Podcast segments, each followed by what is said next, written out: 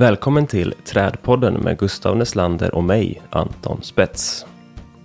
I dagens avsnitt upplever vi träd med fler sinnen och vi har även besökt minnenas trädgård. Du lyssnar på Trädpodden, en podd om relationen mellan människan och träden.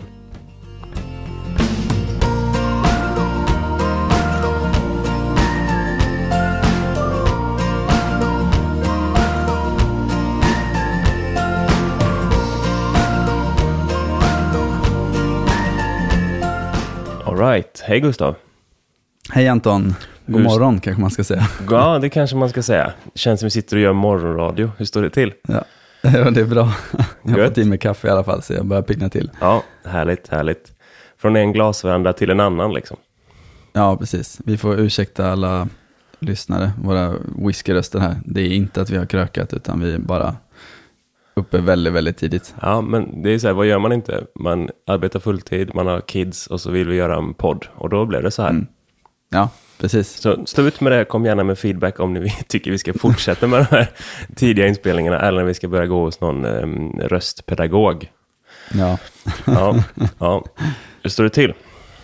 Eh, jo, det är bara bra med Ja. mig. Eh, Ja. Absolut. Hur är det själv? Det är fint. Jag är lite överväldigad över eh, höstfärgs eh, på Instagram. Det har varit eh, riktigt bra surr.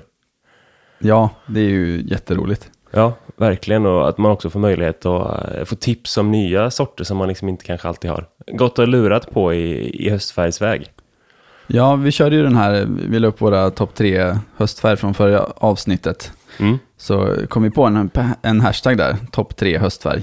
Och det var ju många som hoppade på. Det var riktigt kul alltså. Ja, Så gå in och kolla den, eh, topp tre höstfärg, den hashtaggen. Så dyker upp massa roliga Mm. inlägg.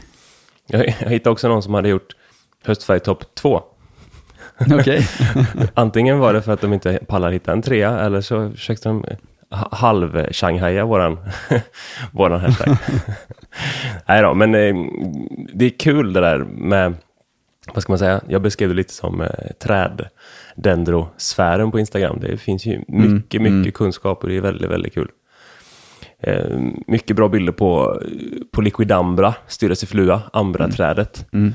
Det Ja. har jag glömt lite. Den är ju lite svår lite längre upp i landet, men den är ju oerhört vacker.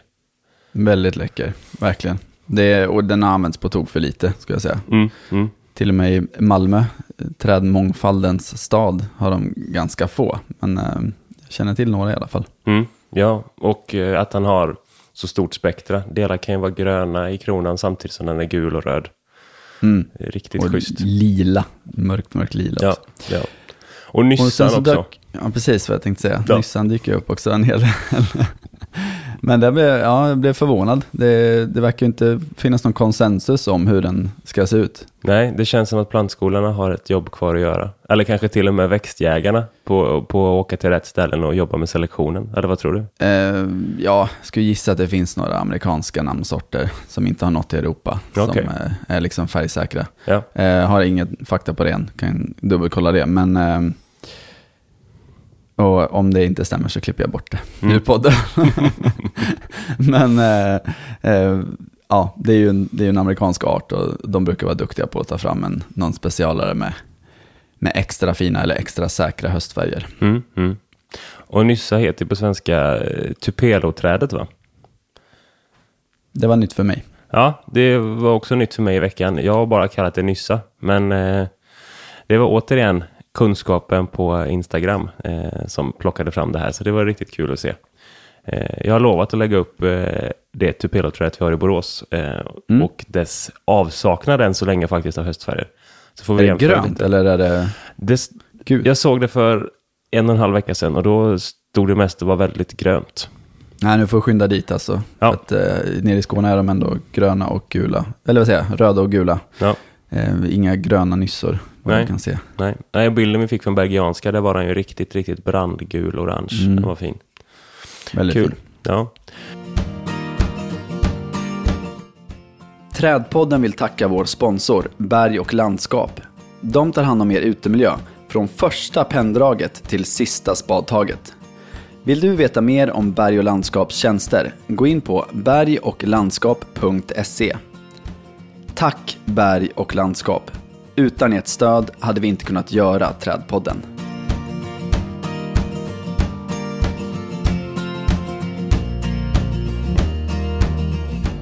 På tal om Liquid Ambra, jag var i eh, Köpenhamn i veckan på eh, besökte bland annat Tossinge Plats, eller Tossinge Plats.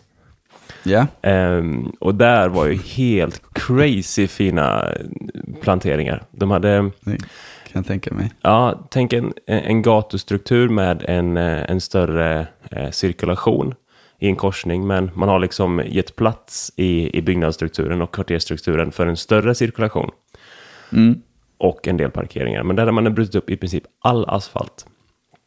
Och det som, eh, det som fanns kvar var, det var bara körbanan, cykelbana och lite gångstråk. Och allting, alla ytor därutöver var riktigt, riktigt täta planteringar med i princip svackdiken överallt för att ta hand om dagvattnet. Och då right. sprang jag på några, bland annat några riktigt, riktigt fina Liquid Ambra. Så, så är ni i Köpenhamn så ska ni inte bara besöka alla andra kända platser, Superkilen och hela den grejen, utan försök att ta till Tossinge plats också. Det ligger lite längre norrut. Mm. Ehm, Jag har faktiskt aldrig varit där. Nej, den är, den är ritad av SLA, den här right. grönstrukturen. Så det är, det, det är bra gjort från grunden, det är påkostat, det är Mm. bra, stora kvaliteter. Ehm, det var i, ja, säg på en, en riktigt liten yta, säg en, två, tre parkeringsplatser så stod det nedtryckt eh, kinesisk metasequoia, kryptomeria, eh, Alliantus altissima, eh, Kentucky kaffe, eh, en större rus. Ja, riktigt, riktigt härlig blandning. Ja, det låter härligt. Det låter ruderatmark. Ja, absolut. Det är också jobbat mycket med belysningen, så de gångarna som gick igenom de här ytorna var inte belysta, men eh, planteringarna var belysta för att lyfta fram strukturen. Så det var ja, oerhört snyggt och rent och fräscht och inte, inte nedskräpat som man kan tänka sig så täta buskage blir inne i en stad. Det var inte alls så, utan det var riktigt, riktigt schysst. Ja, vad läckert. Ja, Det här måste vi kolla in. ja det kommer lite bilder också. Ja, vad bra. Tossinge plats, som sagt. Mm, Mm. Grymt. Sen har ju vi varit på en liten, eh, liten nöjesresa tillsammans. Ja, det var fint. En eftermiddag. Ja, Eh, vi var i Minnenas trädgård. Som ligger uppe på Hallandsåsen. precis. Eh, och det är alltså Tor Nitzelius gamla hem. Ja, exakt. Och vi träffade hans son, eh, som också heter Tor Nitzelius. Eh, Så han tog emot oss. Och också tack till Jon Springe som eh, såg till att vi fick ihop det här. Ja, Riktigt, riktigt schysst. Ehm, Det var väl en bra tid också att besöka Minnenas trädgård. Då var det ganska mycket höstfärg i alla fall. Om än så hade nattfrosten varit lite elak även där.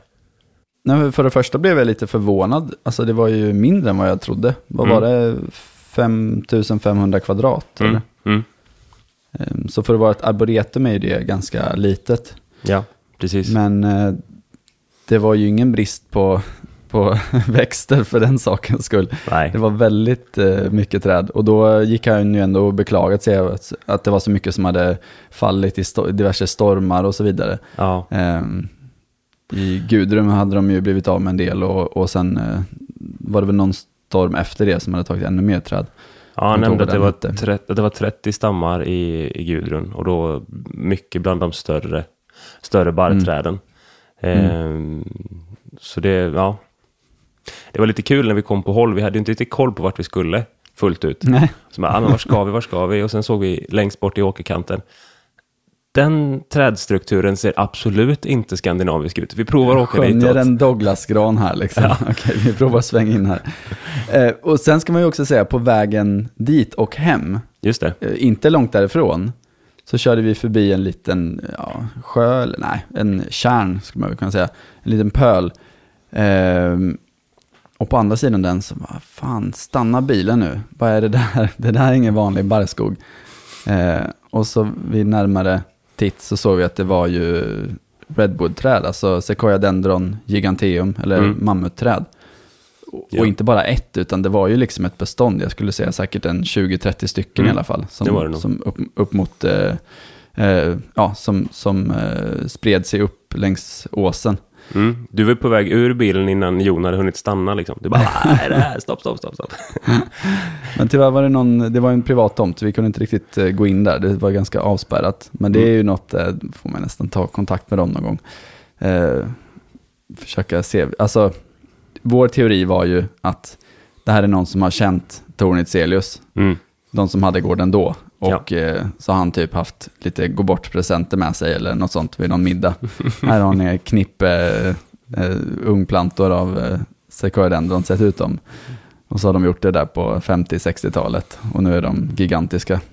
Det är ju det man hade lyckats vilja spåra. Ja, precis. Men det är vår teori i alla fall. Exakt. Nej, men det påminde Ehm. lite om, jag fick lite vibbar till Kryptomeria-skogen som ligger utanför Botan i Änggårdsbergen. Det är lite samma vibb där. Ja, Verkligen. Och för er som inte vet vem Tornit Celius är, nu slänger vi oss med namn här och förutsätter Ja, att alla vet vem detta Precis. är. Men eh, det ska vi förklara. Eh, Tornit Celius var en eh, mycket känd dendrolog. Eh, Mm. Och han är bland annat eh, upphovsman, får man väl säga, till eh, Ullungrönnen och till eh, Hallandskastanjen som jag snackat om här tidigare. ja, precis. Med flera träd. Och han är berömd för sina resor framförallt till Japan, där Mm. han har hittat en hel del växter som han har tagit med till Sverige. Eh, och eh, just Ullungrönnen var ju inte ens, eh, hade ingen, inte ens något namn när han fann den. Eh, han hittade den på en liten ö på västra sidan om Japan va? Ullungdo. Ja, och tog med sig några frön hem till Sverige. Mm. Och eh, idag är den eh, väldigt frekvent använd i stadssammanhang, Dodongrönnen helt enkelt. Exakt, exakt. Och där fick vi ju se moderträdet. Om än ett litet sådant. Ja, men det första planterade eh, trädet, det var väldigt litet ja. Och varför Ja. var det litet? Eh, det hade fått en, nu ska vi se, en gigantisk stor tall, makedonsk tall va? Stämmer det? Mm. Över tror sig, under Gudrun där, så stubben låg kvar och var synlig. Så trädet, trädet hade ju blivit helt krossat, men då hade det kommit upp ett litet skott från, eh, eh, från rotsystemet, som, eh, eller, eller från rotbasen, som eh, då Tor Junior hade räddat och dragit upp. Mm. Mm. Eh, och, vi hoppas att kunna komma tillbaka till Minnenas trädgård till våren och göra ett lite bredare reportage, så att eh, Ja, stay tuned. Precis, spela in, spela in där. Ja, kul. Ja, det var, vi återkommer om det här som sagt. Eh, jag vill Mm. bara nämna jättekort med att, att han visade en trippelkorsning på en, på en rhododendro. Det var ju galet spännande att det ens är Ja, möjligt. det. liksom. ja, härligt. Gustav, du har ju varit iväg och gjort en väldigt spännande intervju. Ja, precis. Jag har träffat Narjes Al-Ansari, Mm. ehm, som inte jobbar med träd, hon jobbar med teater, men hon Mm. har ändå ett eh, naturintresse. Mm. Ehm, och skälet till att jag träffar henne är att hon eh, har en synnedsättning, en ganska grav synnedsättning. Och det, jag tycker det vore intressant att liksom utforska med Mm. vilka sinnen man faktiskt tar in träd och, och eh, ehm, ja, hur det påverkar ens, ens bild av träd helt enkelt. Mm. Kul. Så då tycker jag vi lyssnar.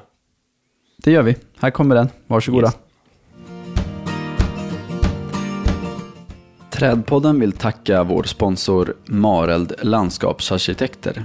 Nordens främsta landskapsarkitektkontor och förstahandsval för kunder med högsta ambition vad gäller gestaltad livsmiljö. Är du nyfiken på Marelds många olika tjänster och projekt? Gå in på mareldlandskap.se. Tack Mareld Landskapsarkitekter. Utan ert stöd hade vi inte kunnat göra den här podden.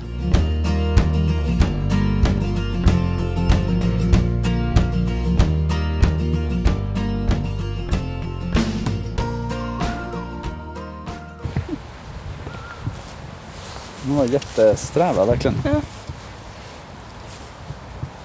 Vi står här vid en eh, europeisk bäralm i Kungsparken. Hur känns de? Väldigt sandpappriga. Ja, väldigt Eh, sträva blad. Ja, jag hade ju kunnat tänka mig att vi nog kan slippa ner något med det. Nej, faktiskt. slippa ner mina egna fingrar. Kanske bara som nagelfil. Kanske det.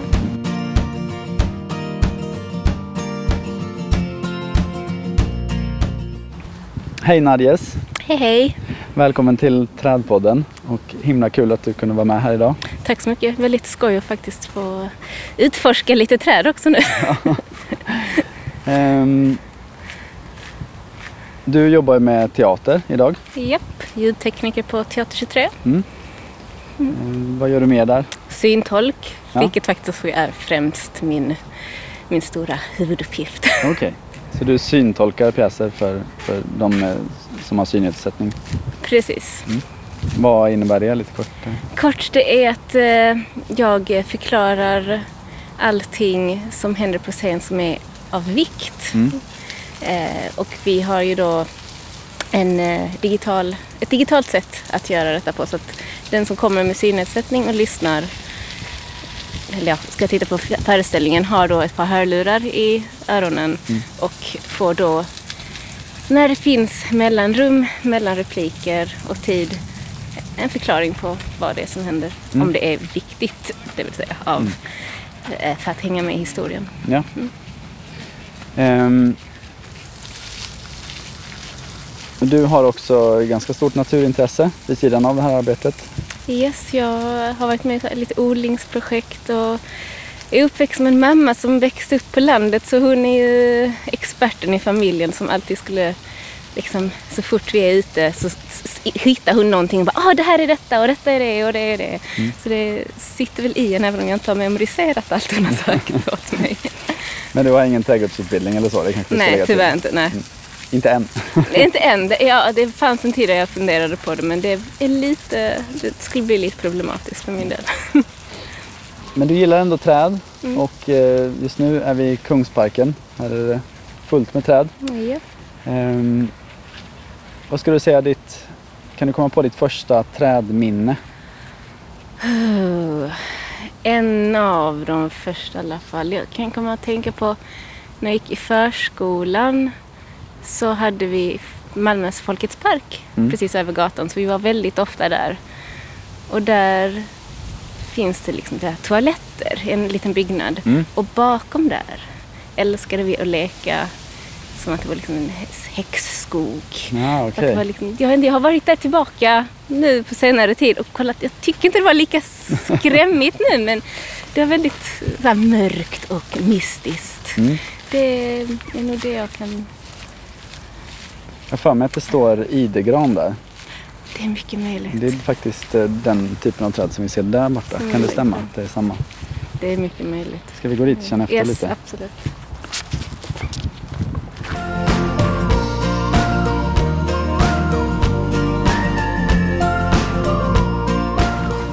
Står vi under väldigt stora idegranar här.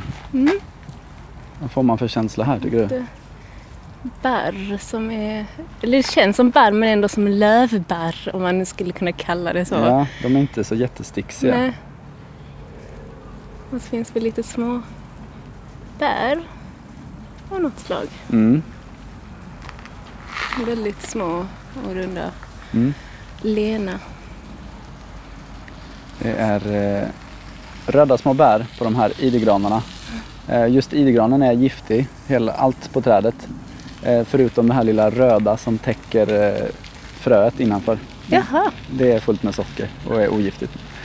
Antagligen för att locka myror och andra djur och bära iväg på de här till sina, så, att, eh, så att de får sprida sig. Men i övrigt så är träden faktiskt giftiga, för oss människor i alla fall. okej. Vad, vad ser du här? Vad ser jag? Jag ser väldigt mycket grönt av lite olika nyanser men det är ju för att vi är ju lite i skugga. Mm. Ehm, och jag kan ju se de här stora tjocka grenarna som går uppåt och lite åt ja, på sidorna. Men så ska jag förnimma lite mindre grenar. Mm. Men jag kan inte riktigt se dem tydligt. Nej.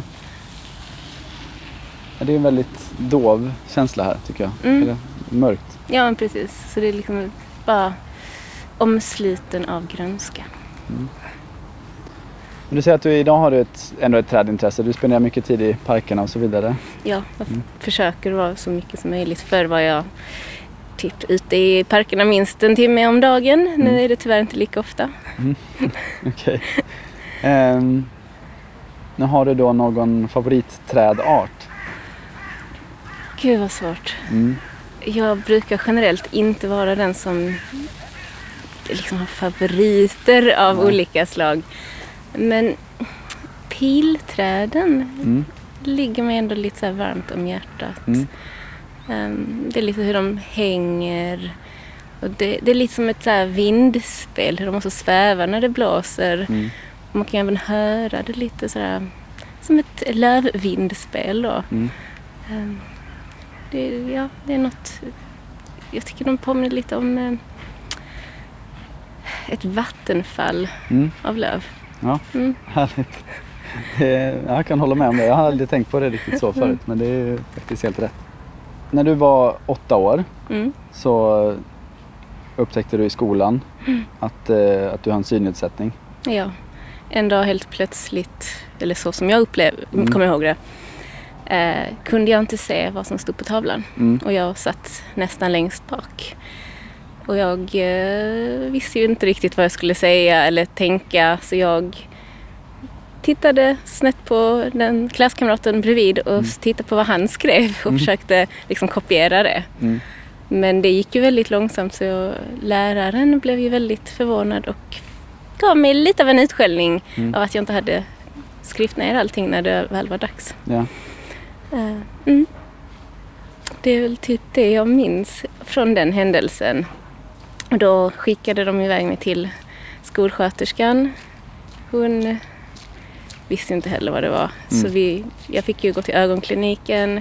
Efter många utredningar så visade det sig att jag hade en näthinnesjukdom. Mm. Först fick jag en fel diagnos men eh, det var också en näthinnesjukdom som de nämnde då. Först trodde de att det var makuladegeneration vilket är en sjukdom som påverkar syncellerna i gula fläcken då där allt vårt detaljseende finns. Mm.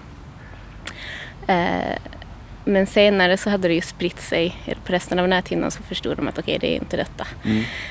Och de trodde ju då att jag skulle bli blind redan eh, när jag blev sådär, var tio år gammal. Mm.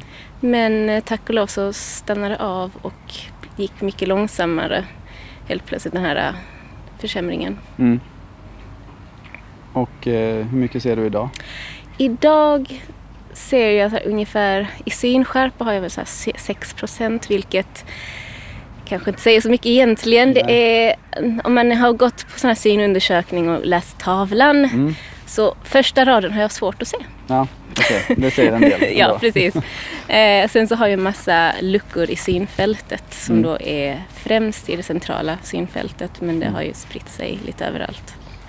Men du kan ändå avgöra hur stora träden är.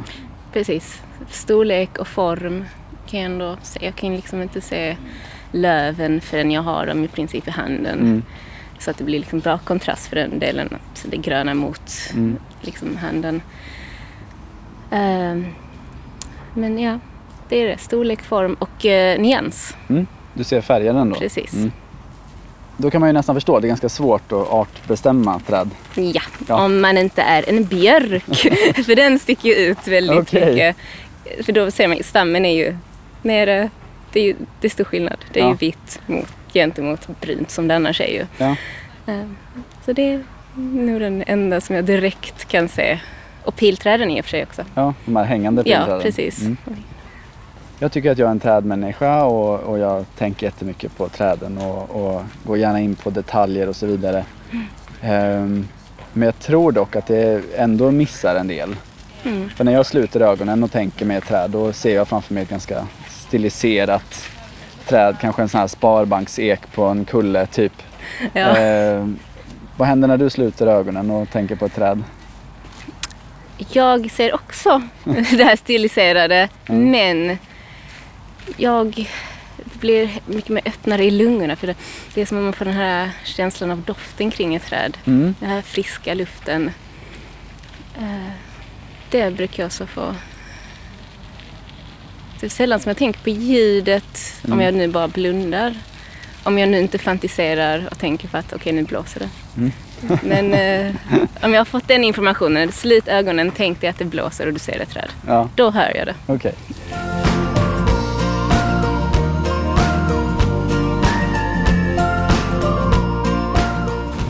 Är det detta eller det andra? Nej, det är det här vi står under nu och det blåser här. Eh, det här är svart valnöt. Aha. Eh, som jag har fantastisk eh, knallgul höstfärg nu. Mm. Och varför kallas den för svart? Är det för att barken Eh, känner... jag vet inte. Är det lite mörkare? det vet jag faktiskt inte varför den kallas för svart. Men den får nog ganska så mörk. Jag tror det kan ha med veden att göra. Att den Mm. snabbt blir mörk. Och här ligger lite, lite frukter på marken faktiskt. Jag ska se här. De här svarta valnötterna. Prova dofta på den. Det luktar nästan grapefrukt. Ja, men s- Lite så här surt och beskt samtidigt. mm. Mm. Jag brukar ha en i bilen så här på hösten som en eh, Wunderbaum. istället. Det är jättefiffigt.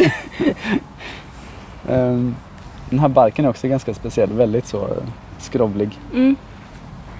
Sånt gillar jag. När Mm. det finns textur.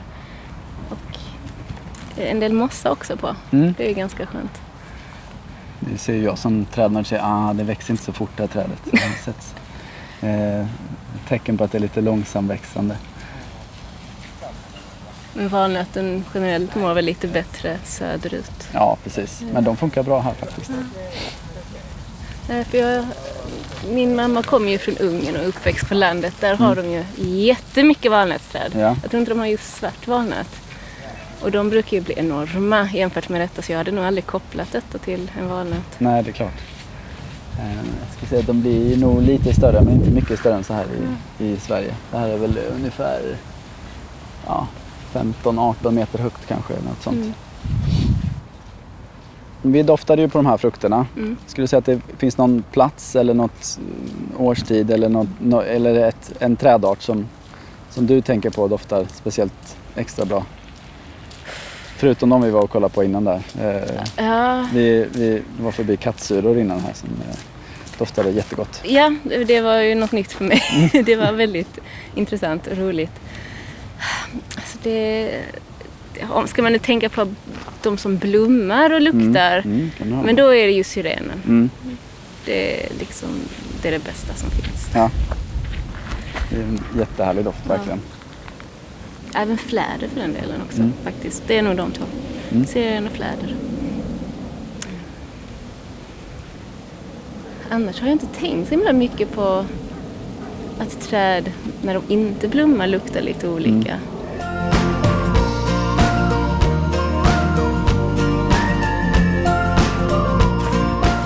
Se. Toya plicata, och det var mjukt. Mm. Den var len den. Ja, det var den. Men det är, det är fuktigt också. Så det spelar väl också roll i det hela. Det brukar bli lite lenare då. Ehm, men det är ju väldigt så här, barken går ju nästan av Mm. väldigt lätt. Ja. Är, Är det meningen att det ska vara så? ja, det ska är nog vara så. inte något- Eh, det här är en Tuja plicata. Jag tror det heter, jag kommer inte ihåg vad det svenska namnet är. Får jag fylla i sen.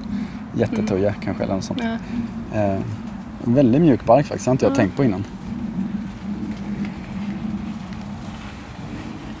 Och så är det liksom så här långt mellan skårorna, om man Mm. kan kalla det Mm. så. Jag tar ju ganska sällan i träd. Brukar du ta i träd?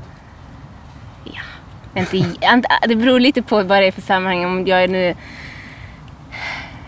Vem jag är med också. Det finns vissa som inte klarar av att man kanske kramar om ett träd.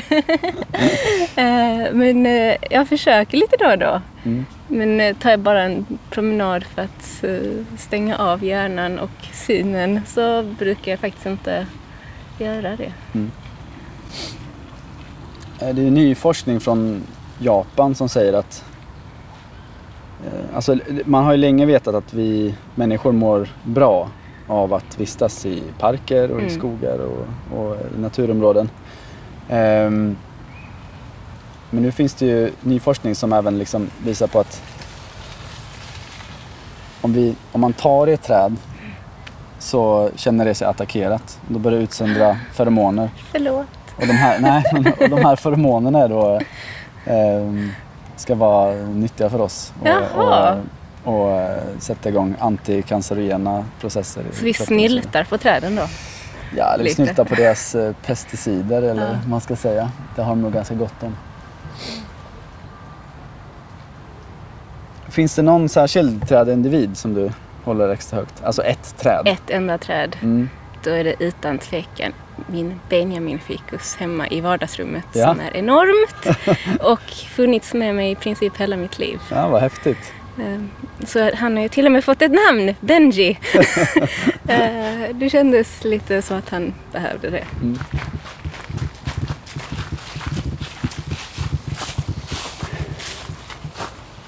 En lite kina. Det är nog mest där på marken. Nu hittar vi en eh, kattsura. Cercidifyllum japonicum. Ska se, doftar bladen någonting eller? Jo, gud. Oh. Det ser nästan som godis. Ja. Vilken typ av godis? Det här debatteras ofta i mina kretsar. Ja. Det är ju lite hallongodis, eller bara färska hallon överhuvudtaget. Jag tänker det som vi luktade på tidigare. Bara lite mer sockrig. Mm. Den här har lite mer, en, ja en färskare, lite mer riktiga hallon än Okej. godishallon. Ja, jag hävdar bestämt att det är hallongrottor, just den kakan där med, med mördeg. Det är den korrekta doften. Men många säger att det luktar pepparkakor, andra säger att det luktar Va? spunnet socker. Jag håller inte med. Kan det lukta olika beroende på när man luktar på det? Ja, Eller är det kan det vara. Men sen finns det också vissa människor som är, eh, vad ska man säga, eh, helt immuna mot den här doften. Som inte kan känna doften av kakträd. Hmm, Och det är ganska vanligt alltså. okej. Jag försöker hitta någonting som kan påminna mig om pepparkakor Ja, i det hela. Det är möjligt att det finns en väldigt, väldigt svag ton. Men jag hade inte tänkt på det om inte du hade Nej. sagt det. nej, jag tycker inte det luktar pepparkakor. Det är bra, då är vi ganska överens där i Ja. alla fall. Ehm, men jag kan tänka mig att som synskadad i staden så är det väldigt viktigt liksom att du ska kunna gå Mm. och utan att ja, du ska kunna hitta och du ska inte riskera och, och fastna i trafiken och så vidare. Ja. Men jag kan tänka mig att träden ibland är i vägen då, eller, eller hur, hur ser du på det? Jag har aldrig upplevt att de är i vägen. Nej? För det brukar ändå planteras väldigt på ett bra sätt. Mm. Om vi nu tänker just utrymmemässigt. Mm. Ehm, och de är ändå tillräckligt stora för mig att se. Mm. Men dessutom något som jag bara tänkt på väldigt nyligen är ju att de kan ju även hjälpa oss som ser dåligt att när man memoriserar en väg. Mm. Att de kan ju vara som ett, typ ett landmärke att okej, Just vid det. det trädet ska jag svänga Mm. till höger. Och inte bara det, för det finns ju ett ställe när jag var, nu när jag är liksom i kända miljöer för mig Mm. själv. Då brukar jag klara mig Ja. att gå omkring utan att behöva tänka på sådana saker. Mm. Men speciellt när det är nya rutter, Mm. då är det ju väldigt bra att ha så många saker, många faktorer att kunna liksom bara försöka memorisera. Och då tror jag nog att träd kan hjälpa. Okej. Och inte bara, jag tror också, också en sak som jag inte tänkte på förrän typ igår Mm. var att mina ögon, nu när jag har så problem med detaljseende, Mm. anstränger sig jättemycket i stadsmiljö. Okej. Men så fort det finns ett träd Mm. så blir det så mycket lugnare för ögonen. Okej. Det... Så det är lättare att slappna av i parken, inte bara av den anledningen att du är i naturen. Mm. För att ögonen behöver inte anstränga sig på samma sätt. För det är ju massa löv som ser likadana ut ungefär. Mm. Som bara är copy-paste lite. kanske, vissa kanske hänger lite mer åt vänster och höger och sådana Ja, saker. ja. Men eh, det- blir liksom lugnare. Man, det är något mindre man behöver tänka på. Hjärnan, hjärnan behöver liksom inte fylla i luckorna lika mycket. Mm. Och då på, eh, på vintern när, när träden fäller sina löv, är det, föredrar du barrträden då? Som du fort... Ja, ja, på vintern så är ju barrträden eh, mycket bättre. Det är klart. Ehm, Men är det, är det svårt att urskilja trä, alltså trädkronorna på håll om de är, Ja. inte har löv i sig? ja, precis. För din Det- del? Ja, absolut. Då, då är det bara ja, en trädpelare med Mm. lite grenar som sticker ut här och var. Okej, det är en hel del landskapsarkitekter och sånt som lyssnar på den här podden. Har du någon uppmaning då i, när de planerar träd och var och hur? Eh, kanske en väldigt... Mm. Den här frågan kom från ingenstans Ja. utan förvarning men... Eh, men ehm, Jag säger väl bara plantera så mycket som möjligt ja. i första hand. Det är Ja. klart. Sen så, ja, något annat att tänka på. Och just om det är lite så varierat så är det ju extra bra för att då blir det ju lättare att också känna igen sig på det sättet. Att, Mm. att okej, det där mindre trädet som växer smalare och högre upp kanske, den är där. Då är det ju däråt som den butiken ligger eller vad vi Mm. nu ska säga. ja. Ehm, så ja, det är väl nog det jag kan säga mer, spontant. mer blandalléer helt enkelt. Blanda alléer, Ja. även om det är jävligt fint med så här alléer med exakt samma träd. Ja. Ehm, I och för sig.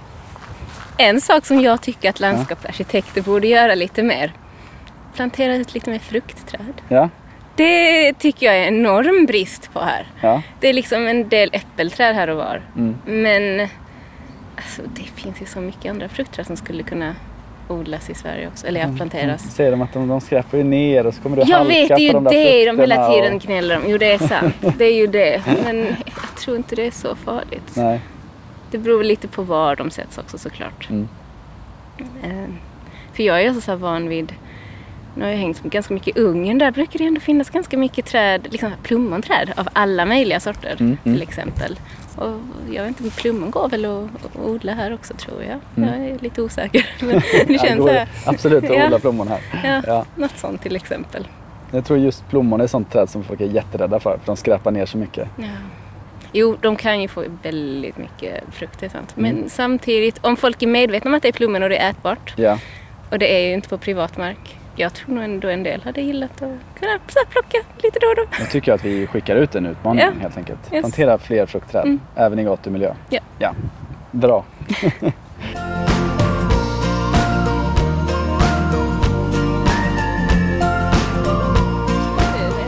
Jag verkligen inte sett. Jag har inte promenerat. Åh, vad Lena. Det kallas för kejsarträd. Kejsarträd, okej. Palovnia tomentosa. Enorma löv. Ja, Vad är detta?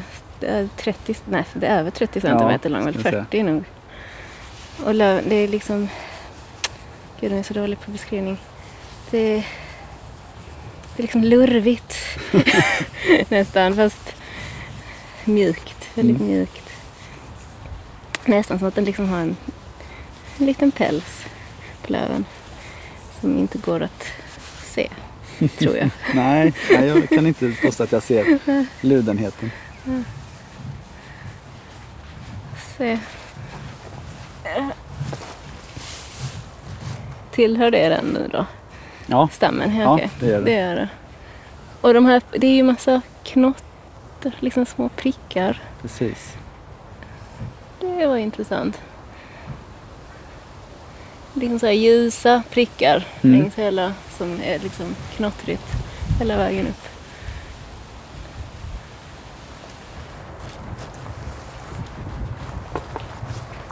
Här har vi en annan grej som man kanske inte vill ta i. Nej, det var väldigt grova taggar. Ja, Vad i tusen en eh, araliaväxt. arab. Vet inte vad den heter på svenska. Den heter Calopanax septenlobus på Mm. latin. En ganska otäck växt. Ja. Den vill ju verkligen inte ha folk eller djur på sig. Nej. Mm. Och det är liksom inte fina taggar heller. Alltså fina som på en eh, liten eh, kaktus. Utan det är väldigt grova men spetsiga. Mm. Här är också ganska intressant bark på den här. Den går inte att ta miste på när man lär sig Ja. den. Eh, pagodträd heter det. Är det pagodträd? Ja. Okej. Just det här eh, gröna veden med, med ljusgula prickar på. Mm. Och prickarna, det är lite... De är ju... Det är inte prickar, eller runda prickar, det är lite mer vertikala. Mm. Mm. Det var faktiskt ganska intressant också. Mm. Det är ju det, om jag inte går nära så ser jag liksom att det är liksom brunt, grönt. Någonting finns på stammen som inte är normalt, eller vanligt snarare. Jag kan ju trösta dig med att jag tror att gemene man inte överhuvudtaget skiljer på träd och träd utan bara ser det gröna. Ja. Så var det för mig innan jag började på utbildningen. Okej. Alltså jag, det kanske låter konstigt men jag var inte speciellt trädintresserad innan jag började på utbildningen. Och då var det liksom, ja, träd som träd. Visst, jag kunde väl särskilja en eh, lönn från en björk möjligtvis Mm. och en gran från en tall men inte mycket mer än så faktiskt. Eh, så det där eh, intresset har ju vuxit i takt med utbildningen. Mm. Eh, och sen är det ju som att öppna Pandoras ask. Sen kan man liksom inte sluta när man väl har börjat. Och så vill man, bara, man vill lära sig alla trädarter och, och särskilja dem. Mm.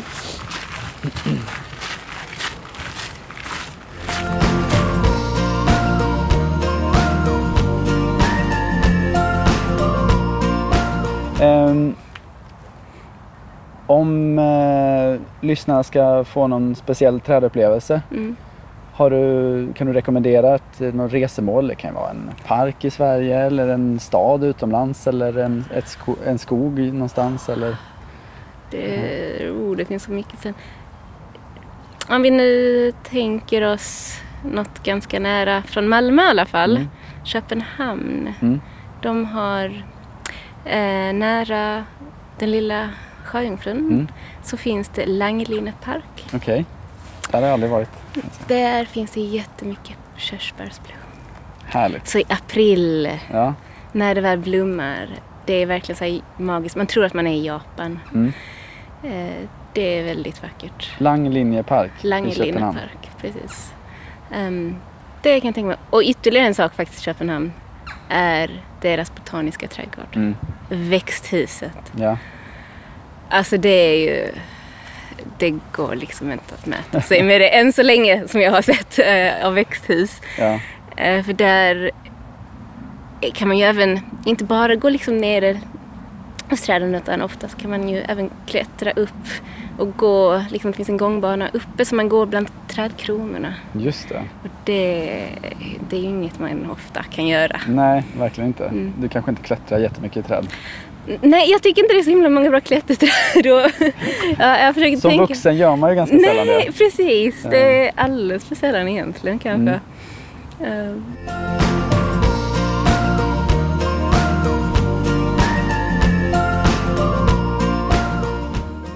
Det kan jag se i och för sig urskilja. Men det, är ju, det här är faktiskt väldigt mycket på grund av ljudet. Ja. Förutom då nu när jag liksom står här och känner det Ska vi tydliga skaka lite bandet. se om lyssnarna kan gissa vad det är innan vi säger vad det är? Så är det nästan att man ska... När man inte prasslar utan bara låter vinden leka med det.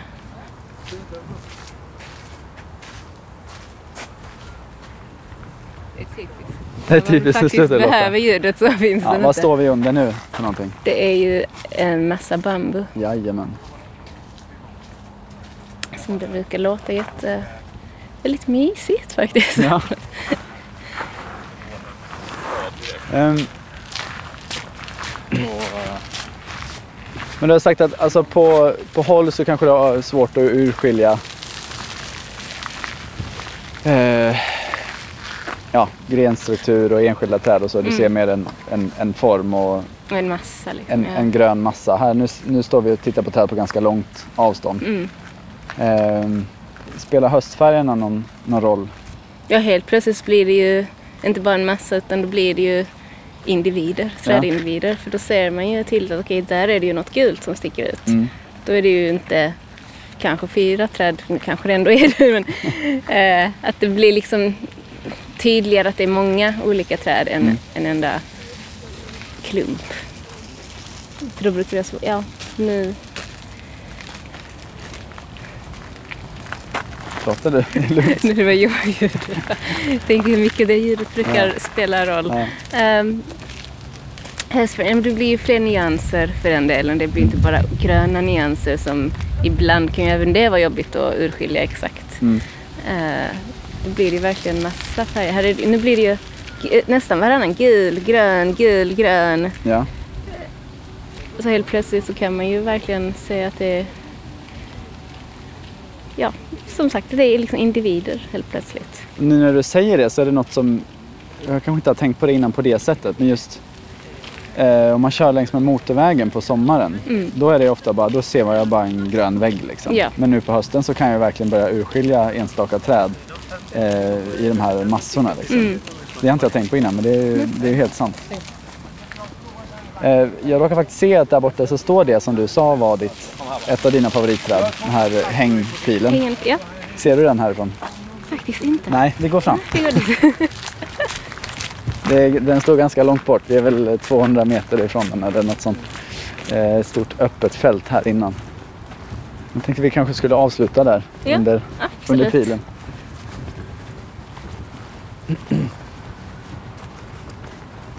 Ja, det är faktiskt precis som du beskrev innan, lite av, här, av ett vattenfall.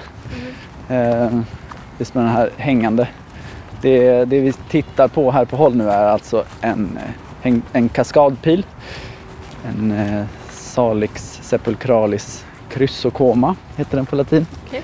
Eh, eller nej, den har bytt namn. Sen heter den Salix salamoni chrysocoma.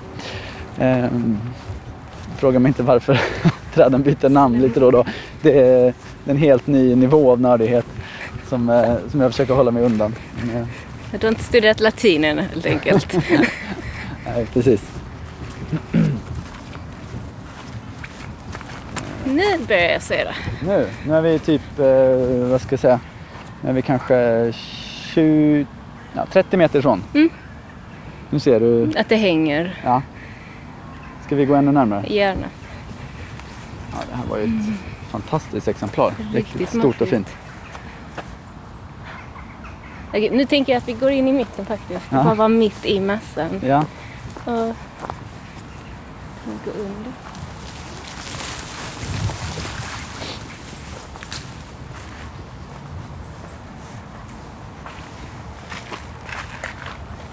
Narjes lutar, trä, lutar ryggen mot trädet här. Tittar upp. Men det, ja, det är liksom så härligt. Bara... Men här har man ju verkligen skillnaden på träd och träd Mm. också. Det är lite som bambuträdet också, att det är liksom ett mer svävande prasselljud. Mm.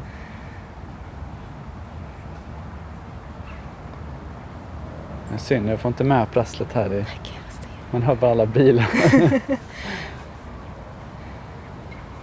Men det är verkligen, ja, det är en känsla av att bli omfamnad av trädet och stå Mm. här under.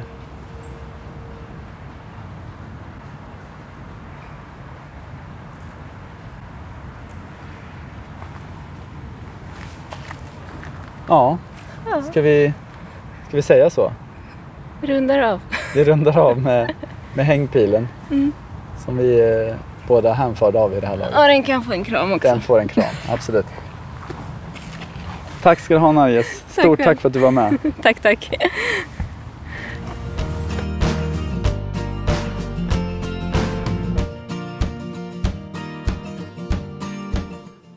Trädpodden tackar vår sponsor Bara Mineraler. Ett innovativt företag som utvecklar och säljer pimpstensbaserade substrat för trädplantering i stadsmiljöer och andra krävande platser. Pimpstenen gör att det livsnödvändiga vattnet och luften når ner till trädets rötter. Vill du spana in några lyckade trädplanteringar med Bara Mineraler substrat? Gå in på baramineraler.se. Tack Bara Mineraler. Utan ert stöd hade vi inte kunnat göra Trädpodden.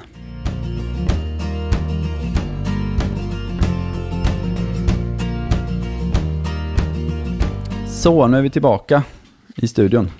Yes. Um, alltså jag får ju börja med att såga mig själv lite. Varför Jag får då? erkänna att, det, jo men den här intervjun, det, det var ju lite effektsökande. Mm. Mm. Jag, eh, jag hade liksom förväntat mig ehm, att Narjes skulle uppleva träd på ett helt annat sätt än vad jag gör. Mm. Eh, och det får jag erkänna att det var ganska fördomsfullt av mig. Ehm, det som ändå var intressant var ju att göra de här sakerna tillsammans med henne. Eh, vi gick runt och doftade och kände. Och då tycker jag ändå att det, det visade sig någon slags, en annan eh, insikt. Eller jag tvingade mig själv att tänka efter också. Vad är det som känns annorlunda Mm. på den här barken och så vidare. Eh, det, det, var, det var jättekul. Mm. Eh, Jag upplever det som att ni fick en, en ny syn båda två på träden tillsammans. Mm, absolut. Ja. Eh, Min största reflektion är att vi, vis, vi missar ju väldigt mycket när vi bara upplever träd visuellt. Det, Ja. det här gav mig jättemycket att lyssna på det här. Ja, precis. Sen är det ju så att varken du eller jag eller många andra upplever ju träd bara visuellt heller. Det är kanske Nej. bara att man inte tar sig tid att tänka på vad det är mer man upplever. Nej, nej, men jag menar det. Alltså man fastnar bara mm. i ett spår. Det är det jag menar. Ehm, bara en sån sak som akustiken, alltså att när ljudbilden förändras så upplever man Mm. att man finns in till eller in under något. Ehm, Mm, verkligen. då, det, måste man ägna sig, det måste man ägna sig tid åt. Mm. Och verkligen det, alltså mm, man fastnar väldigt mycket i tillgänglighetsdiskussioner och pratar markmaterial ehm, och stråk. Men Mm. det, det Narciss lyfter upp om, eh, om barrträd det var ju jätteintressant. Det ska jag verkligen ta med mig. Ja, men verkligen. Det, för att de ser hon på vintern. Mm. Alltså lövträdens kronor ser hon knappt. Nej, Ehm, nej, exakt. Ja, och och det är ju ytterligare då en, en, en orsak till att använda mer barr i staden. Ja, och eh, överlag använda mer varierat, just som hon säger, att det är liksom, ofta blir det bara en grön vägg, men sen kommer höstfärgerna. Har man då varierat sig, ja, då, då dyker träden upp var för sig, eh, och slänger in lite barrträd så, så har du ännu mer kontraster. Mm. Mm. Ehm, samtidigt tycker jag också det var intressant att, för hon kan, alltså det blir ganska ansträngande för henne eh, med staden, med alla intryck. Ehm, just det här att, att kunna vila blicken på en trädkrona, att det är så avslappnande. Ja. Det tyckte jag var väldigt inspirerande. Och eh, efter att hon sa det så har jag själv liksom tagit mig tid till att verkligen, ja, om man, om man är uppe i någonting, mitt i någonting stressigt så bara tar man ett djupt andetag och, och bara låter hela, alla sinnen fokusera på en trädkrona. Så absolut, det funkar. Mm. Det, man, man, man blir lugnare av det. Jag tjatar vansinnigt mycket om det, men vi har levt alldeles för få generationer i en urban miljö, så vi förstår inte den än. Eh, Anders Hansens program Järnstark på SVT pratar om det, att det är fyra eller fem genera- nej, sex generationer som upplevt elektricitet av 10 000 det är ganska generationer. mi- mind-blowing. Ja, det är två generationer av 10 000 generationer som upplevt en smartphone. Nästan, Mm. inte ens riktigt det då. Ja. Men det är i princip alla 10 000 generationer har upplevt träd Mm. och natur. Så att, Ja. att vi inte vill se det under en hel dag, om vi blir väldigt urbana, då måste vi ju nästan på pappret må dåligt. Mm. Väldigt intressant. Eh, Nasche ställde också en fråga till dig, Gustav. Varför svart valnöt heter svart valnöt? Har du hunnit kolla upp det? Eh, jag, jag, antog ju då att det var veden och det stämmer. Mm. Eh, jag läste precis i Around the World in 80 Trees som nu finns på svenska. Mm. Gjorde runt på 80 träd. Att eh, det är ju eh, veden helt enkelt som blir mörkt, mörkt, mörkt brun. Ja. Eh, och intressant är med att köra, köra valnöt i bilen som doftgran. ja, den började mögla nu till slut så jag fick slänga ut den igår faktiskt. Men då har den legat där i flera veckor. Ja. Eh, den är inte så, jag tror man får ha ganska många om man ska få till en riktig eh, så här, doft som sprider sig. Men jag har haft den liksom att ta upp och lukta på när jag kör. Det, jag tycker det är en otroligt härlig doft. Så att, eh, det är liksom en blandning av eh, barrträd och, eh, och lövträdsdoft. ja. Men eh, Anton, nu är det nog din tur att dra ett boktips. Ja, absolut. Eh, ska inte vara någon tävling och såga sig själv här, men jag får väl såga mig själv lite grann. Det här borde ju absolut varit ett bokstips i förra avsnittet. Ehm, för jag vill tipsa om eh, boken Vad kostar ett träd? av Monica Gora och Gunilla Bandolin. Mm. Och det är faktiskt till och med så att Johan Östberg har medverkat i den här boken och han, det var han som tipsade mig om den för eh, ett tag sedan. Ehm, och de har valt att skriva den som ett som en eh, i, i pjäsform, kan man kalla det för det? Mm, ja, kanske det. Ja, så att den är uppdelad eh, i, i eh, sex Akter. stycken akter. Ja, eh, så det är festen, förödelsen, förlusten, ansvaret, vinnaren, ekonomin. Ehm, Okej. Och det den beskriver är en plats utanför Malmö, Bunkeflo. Mm. Eh, och en, en, större, en större tomt, eh, 20 000 kvadratmeter. Och där finns ett jätte, jättevackert bokbestånd. Och vad som händer med det från och med 2012 och eh, ett antal år framåt. Mm. Den här platsen finns inte kvar idag eh, i dess form och då pratar man just om värdet av det här enskilda trädet, i detta fallet en blodbok. Eh, och både journalisten och landskapsarkitekten som, eh, som Monica Gora och Gunilla Bandolin är, och Mm. de är också med i boken som just journalisten och landskapsarkitekten. De vill ju undersöka vad kommunen gjorde och varför kommunen inte gjorde vissa saker Mm. för att skydda platsen bättre. Eh, jag fick den här i somras och jag läste nog igenom den på en timme och det, den berörde mig verkligen. Ja, Eh, intressant. Ja, Får jag låna den av dig? ja det ska du få göra. det kostar inte jättemånga kronor, mjukperm. Eh, som sagt, den går fort att läsa och man får sig en tankeställare kring hur, hur komplext det är att skydda eh, stora trädmiljöer eh, beroende Mm. av flera olika faktorer såsom markägare, ekonomi, intresse eh, ja, och så vidare. Så läs den, man blir berörd. Mm. Då så, då var vi väl ganska färdiga för idag. Mm. Ehm, gå in på Instagram, kolla våra bilder från Minnenas trädgård. De Ja, borde fort- ligga uppe nu. Fortsätt peppa höstfärger. Absolut. Och eh, passa på nu och gå ut och upplev träden med alla era sinnen. Ta Yes. djupa andetag med näsan. Känn hur doftar det. Hur doftar förruttnelsen av löven? Hur doftar barken? Hur doftar frukterna? Känn på barken, känn på bladen. Och, eh, och inte minst ta in alla färger. Absolut. Tack för att ni har lyssnat. Ha det så bra. Tack, tack. Hej då. Hej då.